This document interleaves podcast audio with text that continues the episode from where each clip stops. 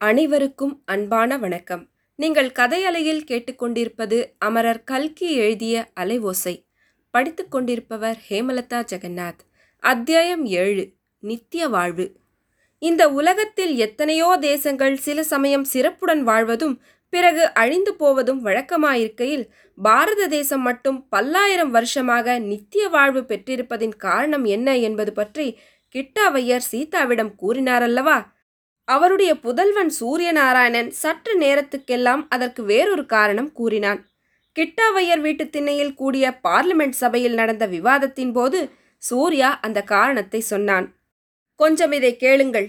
ஒரு குண்டூசியில் வரிசையாக தபால் தலைகளை குத்தி கோப்பதாக வைத்துக்கொள்ளலாம் அதில் மேலே உள்ள ஒரே ஒரு தபால் மனிதன் தோன்றிய பிறகு சென்றிருக்கும் காலம். அதற்கு முன்னால் கீழே உள்ள அவ்வளவு தபால் தலைகளின் அளவுள்ள காலம் இந்த உலகத்தில் மனிதனைத் தவிர மற்ற பல்வேறு ஜீவராசிகள் வாழ்ந்து வந்தன. ஜீவராசிகளிலே தென்னை மர உயரமும் மதுரை கோயில் கோபுரத்தின் நீளமும் உள்ள சில பிராணிகள் இருந்தன. சிருஷ்டியின் ஆரம்ப காலத்தில் அந்த பயங்கரமான பிராணிகள் இந்த உலகத்தில் அங்கும் இங்கும் அகப்பட்டதையெல்லாம் விழுங்கிக் கொண்டு சஞ்சரித்தன. அந்த பிராணிகளெல்லாம் இப்போது எங்கே? அவற்றின் இனமே அழிந்து இருந்த இடம் தெரியாமல் மறைந்துவிட்டன.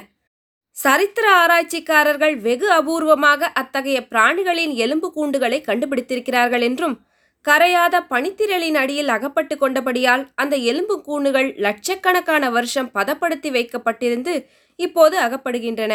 அவ்வளவு பிரம்மாண்டமான பிராணிகள் அவற்றின் வர்க்கத்து வாரிசே இல்லாமல் நசிந்து போனதின் காரணம் என்ன? மாறிக்கொண்டு வந்த உலகத்தின் சீதோஷ்ண நிலைமைக்கேற்ப அவை மாறாமல் இருந்தன. மாறிக்கொண்டு வந்த பிராணிகளோ இன்று வரையில் வாழையடி வாழையாக வாழ்ந்து பல்கி பெருகி வருகின்றன. மனித குலத்தை எடுத்துக்கொள்ளுங்கள் உலகத்தில் பல தேசங்களில் மக்கள் ஒவ்வொரு சமயம் மிக உன்னத நிலையில் இருந்திருக்கிறார்கள். பாபிலோனியா அசீரியா கிரீஸ் எகிப்து முதலிய அத்தகைய பழைய காலத்து நாகரிக மக்களின் சமூகங்கள் நசிந்து அழிந்து போய்விட்டது.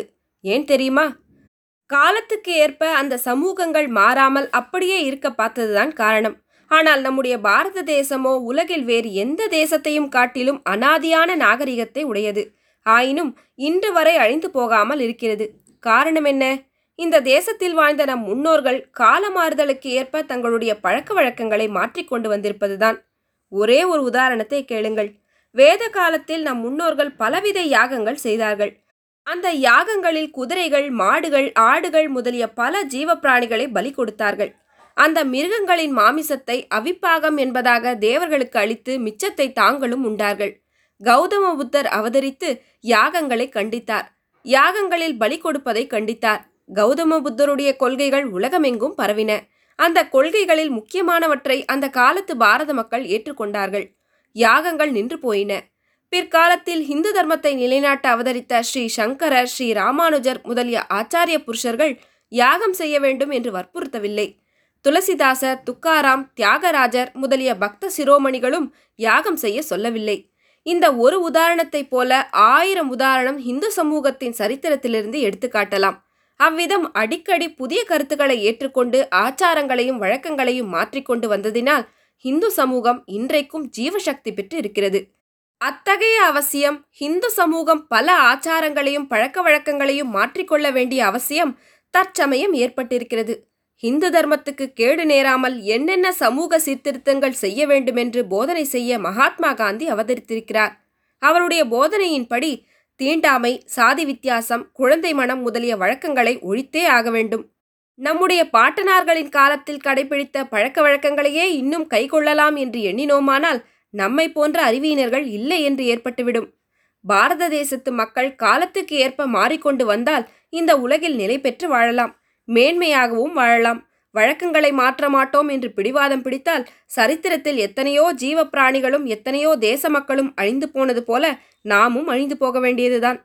சூர்யாவின் இந்த நீண்ட பிரசங்கத்தை பொறுமையுடன் கேட்டுக்கொண்டிருந்தவர்களில் ஒருவரான பிச்சுவையர் இப்போது குறுக்கிட்டு நீ சொல்லுகிறது சரிதானப்பா யார் இல்லை என்கிறார்கள்.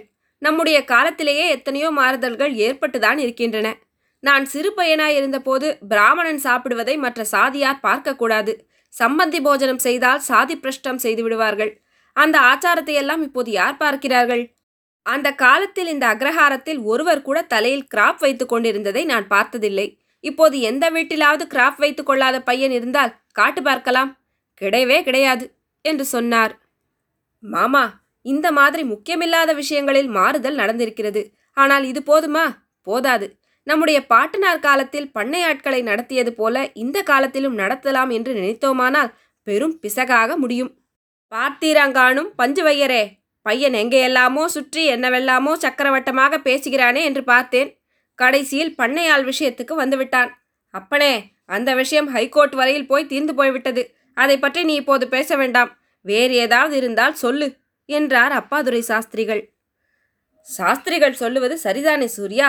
இந்த கிசான் கிளர்ச்சி விஷயம் இருக்கவே இருக்கிறது. அதை நாங்கள் பார்த்துக்கொள்கிறோம் நீ சுயராஜ்ய இயக்கத்தை பற்றி சொல்லு. மகாத்மா காந்தி முதலானவர்கள் இவ்வளவு பாடுபட்டார்களே என்ன ஆயிற்று?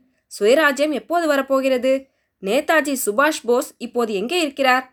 ஜெயபிரகாஷ நாராயணன் என்ன சொல்லுகிறார் வெள்ளைக்காரா வெளியே போ என்று தொண்டை கிழிய கத்திக் கொண்டிருந்தீர்களே அதன் பலன் என்ன? வெள்ளைக்காரன் எப்போது வெளியே போகப் போகிறான்? என்று சீமாச்சுவையர் கேட்டார். இவர்கள் தொண்டை கிழியும்படி வெள்ளைக்காரா வெளியே போய் என்று எங்கே கத்தினார்கள்? நம்ம ஊர் சந்தை தோப்பில் நின்று கொண்டு கத்தினார்கள். வெள்ளைக்காரனுடைய காதில் விழும்படி கத்தினால்தானே? அப்படி கத்தி இருந்தால் வெள்ளைக்காரன் வெளியே போயிராவிட்டாலும் அவனுடைய காதாவது செவிடாக போயிருக்கும். அப்படி ஒன்றும் இவர்கள் செய்யவில்லையே. குண்டு சட்டியில் குதிரை ஓட்டிக் கொண்டிருந்தார்கள். நம்ம ஊர் கழுதை பொட்டலில் வெள்ளைக்காரன் இருக்கிறானா என்ன? இவர்களுடைய கூச்சலை கேட்டுவிட்டு வெளியே போவதற்கு? என்று பஞ்சுவையர் வெளுத்து வாங்கினார். மாமா கொஞ்சம் பொறுங்கள். இப்போது உங்களுக்கு எகத்தாளமாய்த்தான் இருக்கும். ஆனால் கொஞ்ச நாளில் நீங்களே பார்க்க போகிறீர்கள். வெள்ளைக்காரன் மூட்டை கட்டிக்கொண்டு வெளியேறத்தான் போகிறான் என்றான் சூர்யா. சரிதான் அப்பா சரிதான். முப்பது வருஷமாய் இப்படித்தான் சொல்லிக் கொண்டிருக்கிறீர்கள். நானும் கேட்டுக்கொண்டுதான் இருக்கிறேன். முன்னொரு சமயம் ஒரு வருஷத்திலே சுயராஜ்யம் வரப்போகிறது என்று சொன்னார்கள். அது வராமல் டிமிக்கி கொடுத்து விட்டது.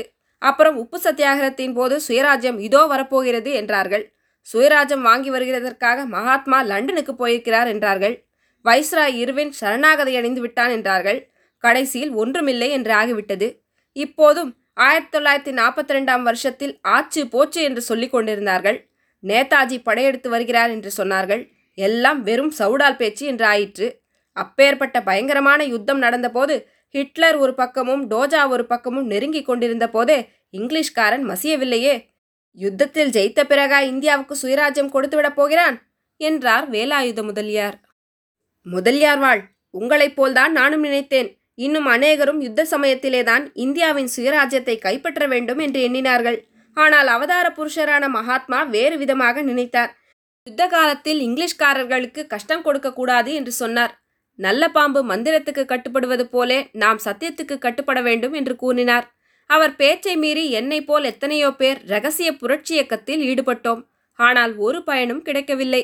கடைசியாக இப்போது மகாத்மாவின் வழியினால்தான் இந்தியாவுக்கு கதிமோட்சம் கிட்டப் போகிறது என்ற நிச்சயத்துக்கு வந்திருக்கிறோம் என்றான் சூர்யா. நீயும் உன்னை போன்றவர்களும் மெத்த படித்த புத்திசாலிகள். அதனால் உங்களுக்கு காந்தி காட்டுகிற வழிதான் சரியான வழி என்று நிச்சயிக்க இவ்வளவு காலமாயிற்று. ஆனால் நாங்கள் எல்லோரும் படிப்பு வாசனை இல்லாத பட்டிக்காட்டு மனிதர்கள். ஆகையால் ஆரம்பத்திலேயே அந்த நிச்சயத்துக்கு வந்துவிட்டோம். இந்தியாவுக்கு கதிமோட்சம் பிறந்தால் மகாத்மாவினால் தான் பிறக்க வேண்டும். வேறு யாராலும் இல்லை என்று முப்பது வருஷத்துக்கு முன்னாலேயே முடிவு செய்துவிட்டோம் உன் அப்பாவும் நானும் அன்றைக்கு கதர் கட்ட ஆரம்பித்தவர்கள் இன்றைக்கும் கதை கட்டி வருகிறோம். தெரியுமோ இல்லையோ? ஈமாச்சு இப்போது விற்கிறது மில் துணியானாலும் அவன் கட்டிக்கொள்கிறது கதர் வேஷ்டிதான் என்று சொன்னார் பஞ்சுவையர் மாமா காந்தி மகானிடம் உங்களுக்கு அவ்வளவு பக்தியும் நம்பிக்கையும் எப்போது இருக்கிறதோ அப்போது அவர் சொல்கிறதை முழுவதும் கேட்டு அப்படியே நடக்க வேண்டியதுதானே? என்றான் சூர்யா. என்ன காரியத்தில் இதுவரை மகாத்மா சொல்கிறபடி நாங்கள் நடக்கவில்லை. நீ மட்டும் நடந்து விட்டாய் என்பதை சொல்லேன் பார்க்கலாம் என்றார் அப்பாதுரை சாஸ்திரிகள். சுயராஜ்யம் கூடிய சீக்கிரம் வரப்போகிறது. அதற்குள்ளே நம்மிடமுள்ள குறைகளை நீக்கிக் கொண்டு சுயராஜ்யத்துக்கு தயாராக வேண்டும் என்று மகாத்மா சொல்கிறார். என்ன குறை எங்களிடம் இருக்கிறது? அதை எப்படி நீக்கிக் கொள்ள வேண்டும் என்று சொல்லேன். முக்கியமாக கிராமங்களில் உள்ள மிராசுதாரர்களுக்கும் குடிப்படைகளுக்கும் தகராறு இருக்கக்கூடாது. உழைக்கிறவனுக்கு உழைப்பின் பலன் என்கிற கொள்கையை எல்லாரும் ஒப்புக்கொள்ள வேண்டும். சூர்யா வையரே நீ வேறு என்ன வேணுமானாலும் பேசும். இந்த ஆழ்படை விஷயத்தை பற்றி மட்டும் பேச வேண்டாம். உம்முடைய தகப்பனார் ஏற்கனவே இடம் கொடுத்து கொடுத்து அதன் பலனை இப்போது அனுபவிக்கிறார். அவருடைய உயிருக்கே உலை வைக்க பார்த்தார்கள். தெய்வாதீனமாக பிழைத்தார். அப்பாவை எங்களுடைய ஆட்கள் கொல்ல எத்தனித்தார்கள் என்பதை நான் நம்பவே மாட்டேன். அப்படி ஒரு நாளும் நடந்திராது. யாரோ வழிப்பறி கொள்ளைக்காரர்கள் செய்த காரியத்துக்கு ஏழை குடிப்படைகள் மேல் எதற்காக பழியை போடுகிறீர்கள்? சரி விடு உன்னிடம் இதை பற்றி வாதமிடுவானேன் போலீஸ் விசாரணை நடந்து வருகிறது. சில நாளைக்கெல்லாம் உண்மை என்னவென்று தெரிந்து விடுகிறது. அப்புறம் இந்த மாதிரி பேச மாட்டாய். இந்த சமயத்தில் லலிதா வீட்டு வாசலுக்கு வந்து அண்ணா உன்னை அப்பா கூப்பிடுகிறார் என்றாள். சரி அப்பாவை போய் பார். அவர் சொல்கிறதையாவது கேட்டு அதன்படி செய். என்று சொல்லிவிட்டு திண்ணை பார்லிமெண்ட் அங்கத்தினர்கள் சபையை கலைத்துவிட்டு போய் சேர்ந்தார்கள். சூர்யா தன் தந்தை இருந்த அறைக்குள் சென்று அவர் படுத்திருந்த கட்டிலுக்கு அருகில் உட்கார்ந்தான். மன்னியுங்களப்பா நாங்கள் சத்தம் போட்டு பேசியது உங்களுக்கு தலைநோவாக இருந்திருக்கும். தெரியாமல் எரிந்து பேசிவிட்டேன் என்றான். சூர்யா நீ பேசியதெல்லாம் என் காதில் விழுந்து கொண்டிருந்தது. அதனால் எனக்கு தலைவலி உண்டாகவில்லை. ரொம்பவும் சந்தோஷம் உண்டாயிற்று. உன்னிடம் ஒரு விஷயம் சொல்ல வேண்டும் என்று நானே எண்ணிக்கொண்டிருந்தேன். சில நாளாக நான் யோசனை செய்து பார்த்ததில் நீ சொல்வதுதான் சரி என்று உன்னுடைய முடிவுக்கு வந்திருக்கிறேன். நீ இந்த ஊரில் தங்கி உன்னுடைய இஷ்டப்படி எல்லாம் நடத்து. குடிப்படைகளுக்கு என்ன செய்ய வேண்டுமோ செய். நான் உனக்கு பூர்ண அதிகாரம் கொடுக்கிறேன். எனக்கு இந்த ஊரில் இருக்க இனி பிரியமில்லை.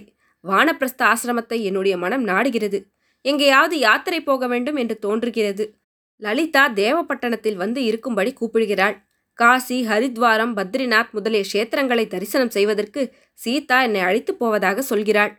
சீதா எதற்காக உங்களை அழைத்துப் போக வேண்டுமப்பா நான் அழைத்துப் போகிறேன். இந்த இடங்களெல்லாம் எனக்கு தெரியும். காசியில் ஆறு மாதம் இருந்தேன். சூர்யா நீ என்னை காசிக்கு அழைத்து கொண்டு போவதைக் காட்டிலும் இங்கே இருந்து குடிப்படைகளை கவனித்து செய்ய வேண்டியதை செய்தால் அதுவே எனக்கு பரம திருப்தியாய் இருக்கும் இந்த சமயத்தில் சரஸ்வதி அம்மாள் உள்ளே இருந்து வந்து சூர்யா அப்பாவோடு அதிகமாக பேச்சு கொடுக்காதே அர்த்த ராத்திரி போகிறதே அவர் தூங்க வேண்டாமா? என்றாள். அம்மா சொல்வது சரிதான். தூங்குங்கள் அப்பா விவரமாக நாளைக்கு பேசிக்கொள்ளலாம் எப்படியும் உங்கள் இஷ்டப்படி நடந்து கொள்வேன் என்றான் சூர்யா. மறுநாள் தந்தையுடன் தொடர்ந்து பேச்சு நடத்துவதற்கு சூர்யாவுக்கு சந்தர்ப்பம் கிடைக்கவில்லை. கிட்டாவையரை தீர்த்த யாத்திரை அழைத்துப் போவது யார் என்ற பிரச்சனையும் எழுவதற்கு இடமில்லாமல் போய்விட்டது. திருமூலர் என்னும் மகான் மனித வாழ்வின் அனித்தியத்தை குறிப்பிடுவதற்கு ஓர் அற்புதமான பாடலை பாடியிருக்கிறார். அடப்பண்ணி வைத்தார் அடிசிலை உண்டார் மடக்குடியாரோடு மந்தனம் புகுந்தார். இடப்பக்கமே இறை நொந்தே என்றார் கிடக்கப்படுத்தார் கிடந்தொழிந்தாரோ? ராத்திரி அறுசுவை உண்டி தயாரித்து வைத்ததை ஒரு கிரகஸ்தர் சாப்பிட்டார். பிறகு மனைவியோடு சயன அறைக்கு சென்றார். இடது மார்புக்கு அருகில் கொஞ்சம் வலிக்கிறது என்று சொன்னார். தூங்கினால் வலி போய்விடும் என்று படுத்தார். படுத்தவர் படுத்தவர்தான் பிறகு எழுந்திருக்கவே இல்லை. திருமூலர் வாக்கின் கடைசி வரி கிட்டாவையரின் விஷயத்தில் பலித்துவிட்டது. ராத்திரி சூர்யாவிடம் தன் உள்ளத்தை திறந்து காட்டிவிட்டு நிம்மதியோடு படுத்து தூங்கியவர் மறுபடி எழுந்திருக்கவே இல்லை. அடுத்த நாள் காலையில் அந்த வீட்டில் பரிதாபமான ஓலக்குரல்களும் துயரம் ததும்பிய பிரலாபமும் ஒப்பாரியும் ஒருமித்து எழுந்தன. எல்லாரிலும் அதிக துயரத்துடன் புலம்பி அதிகமாக கண்ணீர் விட்டு கதறியவள் கிட்டாவையரின் மருமகளாகிய சீதாவே ஆகும். ஏழாம் அத்தியாயம் முடிவுற்றது. நன்றி.